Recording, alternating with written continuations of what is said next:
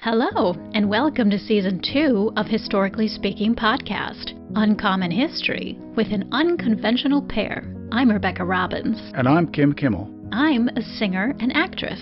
And I'm a retired history teacher. He was my history teacher in college. And now we've been married for 22 years. Sometimes quirky, sometimes obscure. But this is the kind of history you actually want to remember.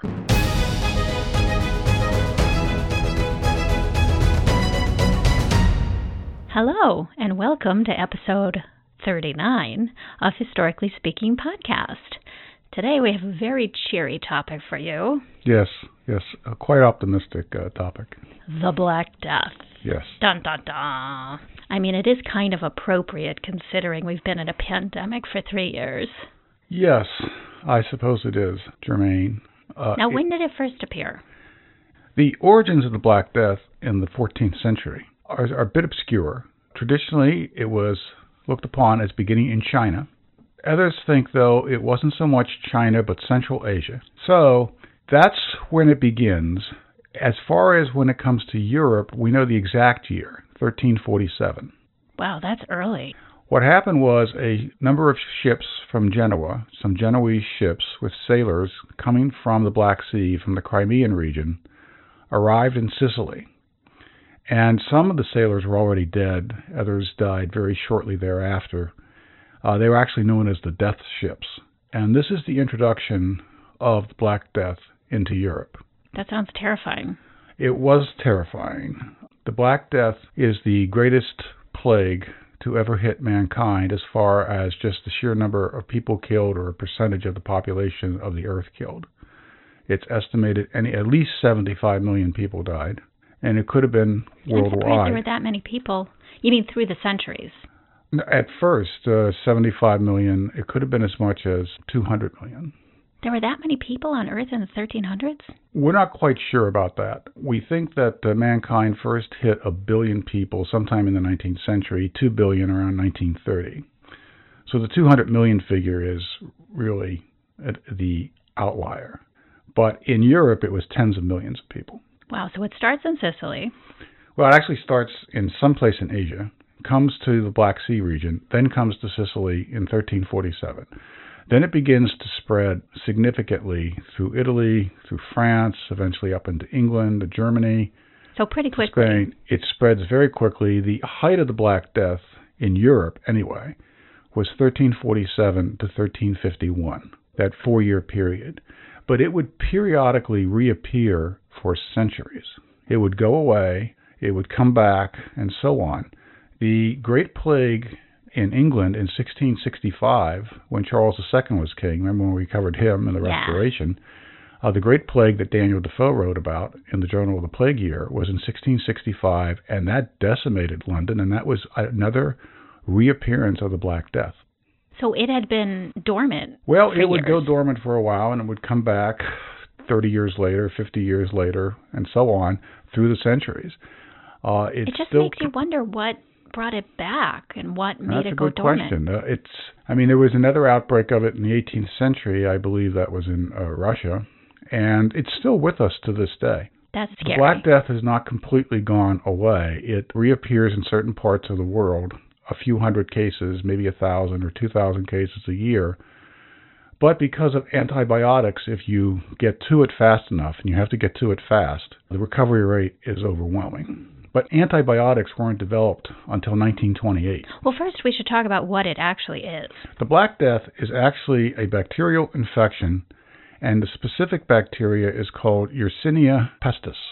It's called Yersinia because a French bacteriologist named Alexander Yersin discovered this particular bacteria. He himself was a bacteriologist. Uh, when, when are we talking? What? When, when Uh, he was born in the 1860s. He died in the 1940s. He discovered this particular, he discovered the culprit of the Black Death in the 1890s. that took a while. Yeah, it took a while, and he gets credit of, by most for discovering this. That's why it's called Yersinia pestis after him, Yersin. I see. What's the pestis from? I think it's Latin for pest. Okay, then. or something close to that. I guess I better Uh, brush up on my Latin skills. Right, right, right. I can't last. Uh, I can't remember the last time I was uh, reading Latin. That's been a while. But uh, in any case, the thing about the Black Death is it had three forms. There was the bubonic plague, there was the pneumonic plague, and there was the septicemic plague. Well, everybody's heard of the bubonic plague. The bubonic plague, uh, the main theory accepted is that this came from fleas on rats, infected fleas on black rats, coming from the Crimean region, and even before that from So I guess the rats would get on the ships. Right. Yeah. in some of every the ship had, cargo. e- every ship had rats, and the fleas would bite an individual. The bubonic plague has to do with the lymph nodes. It would get into the lymph nodes, and it would create these buboes. That's why it was called bubonic plague. And it would create these horrible pustules in your neck, on your armpit, in your groin area. I've seen the photos of them because it still exists to some extent. Uh, they're horrible. They're full of pus and all kinds of wicked stuff, and uh, it will kill you. The average person would die anywhere from one day to eight days later. That's fast. The bubonic plague, uh, at least 80% of people who got the bubonic plague died from it, and it was oftentimes a horrible death. 80%. Now, I'm curious about that 20%. Well, at least 80%. It could have been 90%. Okay. I guess it's hard to tell from the records that were kept around that time. Yes. I mean, that- I guess we'd be dealing with census and That's that's a it's it's a very difficult problem. Just the demographics of say medieval Europe, how many people there were in England at the time, in France, etc. London was a city of about fifty thousand people, and about half of London died from the Black Plague. About in the 1300s or yeah, later. in thirteen hundreds, just in the In the first years in the it. original stage hmm of the Black Death. so was it mainly in cities? Uh, no, it it it went into uh, the countryside. It also killed a lot of animals. For instance, it killed so many sheep that uh, the wool industry suffered for decades and decades because of a dearth of sheep. So it could kill other animals, not just man. A lot of livestock died. It went into the rural areas. It went pretty much throughout all of Europe. There were certain small portions of Eastern Europe that seemed to be largely spared, but and it was worse in some places. It was worse in Italy than it was in England, but it was bad everywhere. And there were many people who would go to bed at night perfectly healthy, feeling fine, and they would be dead by morning. Well, they probably had fleas in their beds. Right. Well, uh, this is how fast it could act on many individuals. Now, Oh. the pneumonic portion of this plague was lung oriented so that it could be transmitted through the air into the lungs. Like a SARS virus. Yes, and if you got the pneumonic plague, you had over a 90% chance of dying. So it was even more lethal. It was even more lethal. And finally, the rarest of the three was the septicemic plague, which was directly infection of the blood. And if you got the septicemic version, it was virtually 100% certainty of death. So no matter which one it was, bubonic, uh, pneumonic, Now, did it evolve from bubonic to pneumonic? It to- seems to have hit all at once in the 14th century. I can't be more specific than that. It killed probably somewhere in the area of 50% of the European population.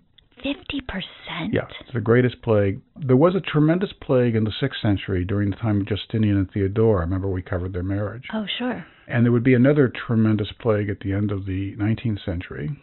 And then, of course, you'd have the Spanish flu at the end of World War One, and so on. But the Black Death, as far as a percentage of the population, not just in Europe, but in uh, the Middle East, in Asia, killed a greater percentage of the population of mankind than any other plague in history. Now, did it go down to Africa and Yeah, Australia? North Africa at least, yes. hmm Yeah, and um, it's just it it was horrible. And of course, many indiv- they didn't know anything about antibiotics. The first antibiotics were developed in 1928 by Alexander Fleming, and it wasn't until about a decade later, as you move into the 1940s, that they really began to be dispensed, refined, uh, and used extensively. of course, they knew nothing. So that's not that long ago, really. oh no, it's just a century ago, if that. I mean, there's still people living who. Well, the problem with uh, antibiotics now is that since the 1970s, bacteria have become more and more resilient to antibiotics. So they're constantly finding that there's greater resiliency being developed by bacteria against antibiotics. that didn't exist as much in the, as in the 1940s and 50s and 60s. That makes you wonder. I mean, if that's the case, is Yes. there a form of the bubonic plague that may? Or some other kind of bacterial infection. I, I do not know. So tell me how it kind of shaped European history, because I'm sure. It shaped European history in many ways. It had many social and economic consequences, a few of them good. because so many people died off, including peasants, labor was scarce. And so, one of the reasons given for the ending of feudalism in the many parts of Europe in the late Middle Ages was that because labor was scarce, individuals started to be paid, and it actually increased wages and it allowed peasants to buy plots of land, etc because labor was so dear. Now, there were laws against wages being risen, and there were a lot of uh, against wages. against wages being risen. Yes, there were laws passed against that. And there were many riots in Europe by lower class elements because of that, understandably, like in France. Uh, certainly, the Peasants' Revolt in 1381 in England is another example. And uh, but it had certain positive consequences in that because labor was so dear, it actually gave peasants more uh, leeway. And of course, being in a very religious age, many in the Christian world, also in the Islamic world, thought that this was somehow punishment from the deity, and there was a tremendous amount of religious elements attached to all of this. And of course, medicine was quite primitive at the time. Yeah. Do we even have leeches yet? Uh, if they did, uh, I don't know that for certain, but uh, I don't know if they had something equivalent to Clorox or something like that. But I'm not so sure that that would have done anything. No, I, I'm talking about leeches. Like oh, leeches! I, I said, I said leeches. uh, I mean, I don't think I don't think too. leeches were used uh, for uh, trying to remedy the Black Death, but whatever was used didn't work. I mean, people. I can't just even imagine what the medical Right. people were trying well, to. Well, what compounds all this is that before the Black Death ever hit in the late 1340s in Europe, uh, the world began to cool down. It's known as the, uh, I mean, it's the ending of the of the medieval warm period. The medieval warm period may have begun as early as 700, certainly by 900 AD, and until about 1300 AD, things warmed up. It was warmer a thousand years ago than it is now. That's not disputed. As to why it is, that's that is That's uh, disputed. Right. But around 1300, the world began to cool down, and you had a lot of crop failures. From 1315 to 1322, a lot of people starved to death because there were so many crop failures because things had gotten so cold. So you already had a weakened European population by the time the Black Death Oh, hit. because they weren't getting proper Right, nutrition. In 1347. So the 14th century was a pretty negative century in many ways. And uh and of course they didn't understand so much at the time and they took the there was another feature about the Black Death, and that was that this led to persecution of Jews because Jews were blamed. Why? Well, Jews were blamed. Jews are blamed for loads of things they never did, but they're still blamed for There's- lots right? of things. They are still being blamed for things Right. that they I have mean, there are- absolutely nothing to do. there are people that actually accept the protocols of the elders of Zion as authentic, when in fact it was made up by the Tsarist Russian police about this cabal of Jewish bankers and Jewish businessmen wanting to control the world. It's complete nonsense. But uh, anti-Semitism has always been with us. It's certainly, I think, it's on the rise again. I think it is too, sadly. And uh, oftentimes, when things went wrong, Jews got blamed. So they were blamed for this. Yes, there were there were pogroms against the Jews. Uh, there's a theory that the reason why fewer Jews got the Black Death is that they had uh, better sanitation than your average individual. Oh, And because of all their religious laws about food and Right. what you eat and what you don't eat. And so that there's a possibility that fewer Jews actually got the Black Death because of sanitation reasons or reasons related to that. And of course, then they were blamed for that. it's almost like they can't win. Yes, that's why I think a lot of Jews are glad that Israel exists. It is uh, a, a great uh, haven and bastion. Although I think America is a great place for Jews traditionally too, and that is a credit to America. But uh, interestingly enough, the Polish king at the time, Casimir the Great, At Casimir, which time? at in the 14th century Okay. during the Black Death. He Just reigned from sure. 1333 to 1370. Casimir III. He invited Jews to Poland, And this is really the beginning of a significant population of Jews in Poland, which would increase as the centuries go on, so that by the 17th century, 75 80% of the Jewish population of the world lived in Poland. Now, Casimir III promised Jews that they would be safe in Poland, and he was good for his word. I mean, he made sure that they were not harmed, that uh, they. Now, could... what was his motivation behind this? Well, I think part of it, uh, you know, you don't have to be completely altruistic to still be praised. I think that it was a counter against the Polish nobility. I think he saw some business opportunities here. I think uh, some of it might have been humanitarianly uh, oriented, but he was good for his word. And uh, so when the Poles went into Poland in the 14th century, it was kind of a safe haven for them from other places. That was another development about the Black Death but it would it would reappear century after century. By 1500, there were fewer people in Europe than there were in 1300. Wow. It took centuries and centuries for uh, the population to get back to where it was before the Great Famine of 1315 to 1322, and then the Black Death from 1347 to 1351. That's amazing statistic. And Florence was really devastated. I think uh, out of uh, it had maybe 120,000 people, and they lost something like 70,000 out of 120,000. But what fascinates me is that the Black Death is still with us. That's terrifying. Yeah, it can. But if you get it in time, within 24 hours. But how would you know? Well, that's just it. Sometimes you might have it in an incubation period and not know you have it. No, everybody's going to be paranoid that they Yeah. start feeling something funny. I think it does not exist in Europe at all. It appears very rarely in the United States. In the third world, it can appear. I think there's something like a thousand, two thousand cases a year that appear, but uh, it's nasty stuff. You have to understand the late Middle Ages in this context because late Middle Ages, the 14th and 15th centuries, were in many ways a very depressing period. It sounds Uh, like it. Right. Although it's also the beginning of the Italian Renaissance in the 14th century, which is very interesting. So there's there's some positives there. And then I mentioned the economic positives for some peasants. So once it died down in the 14th century, hmm when was another great appearance of it?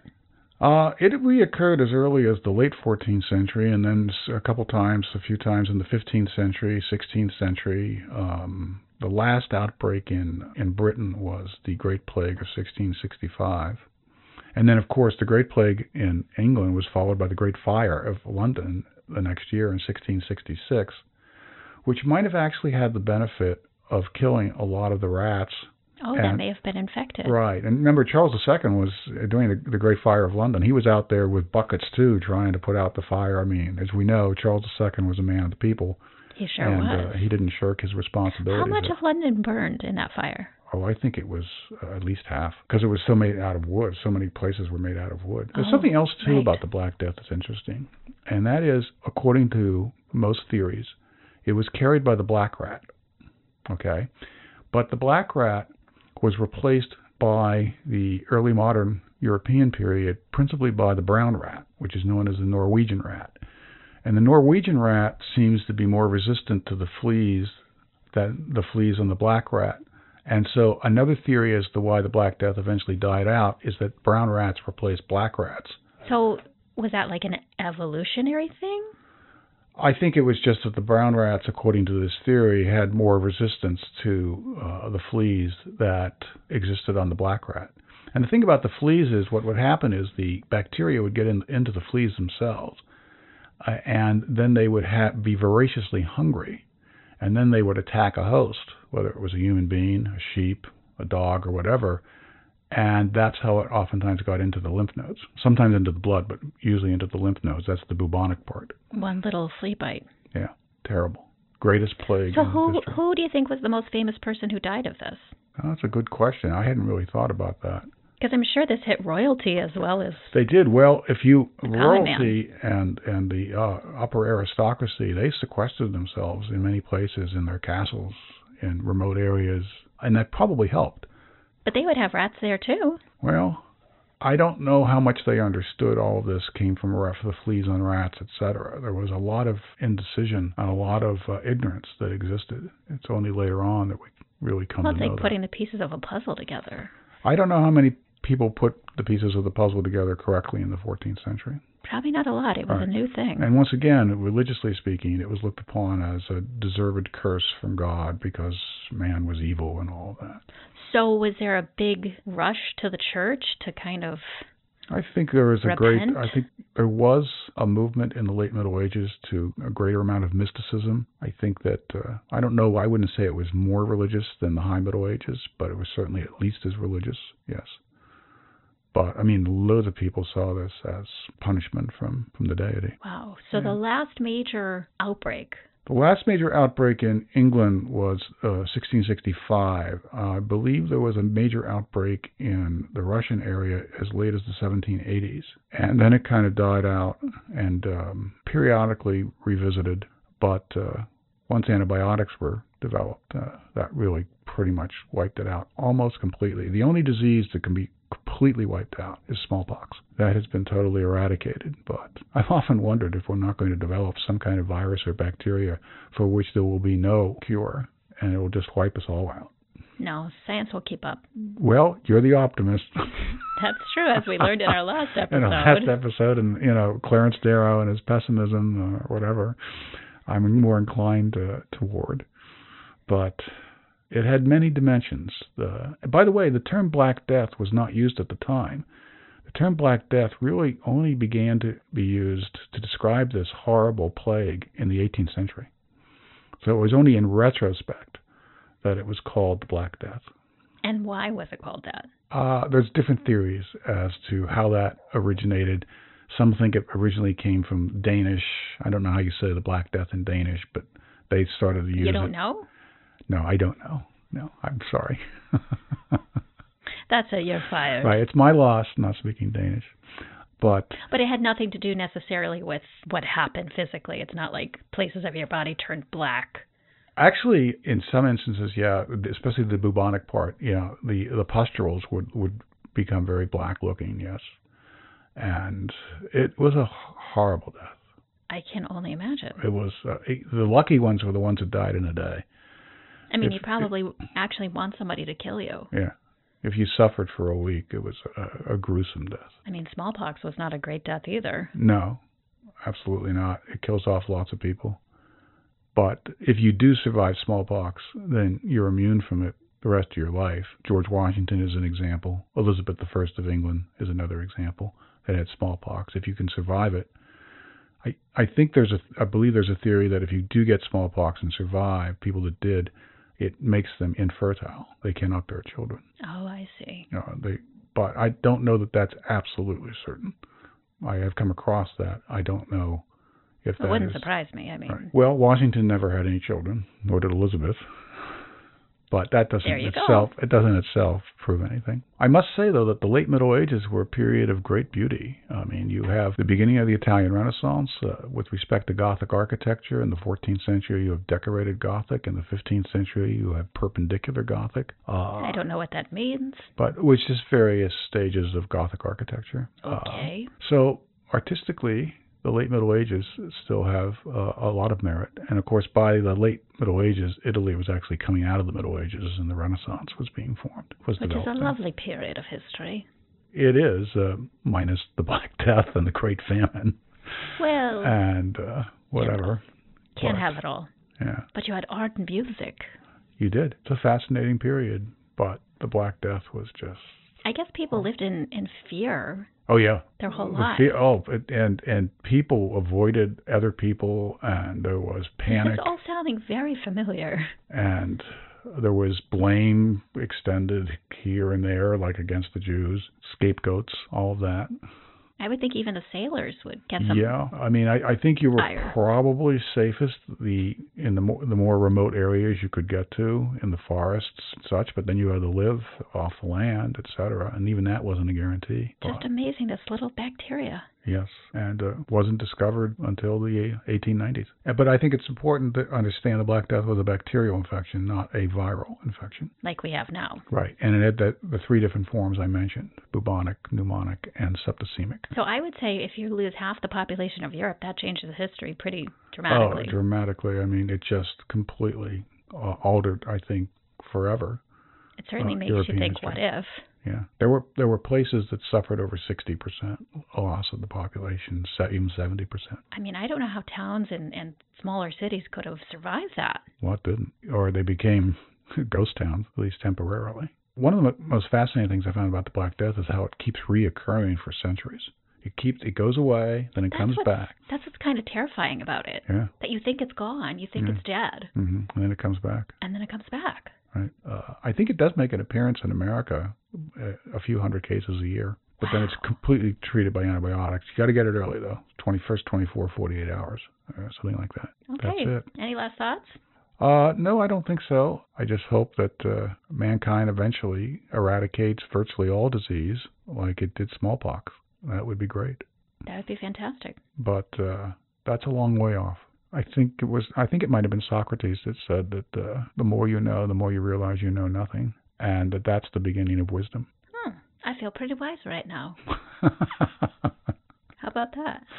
okay. So are we done?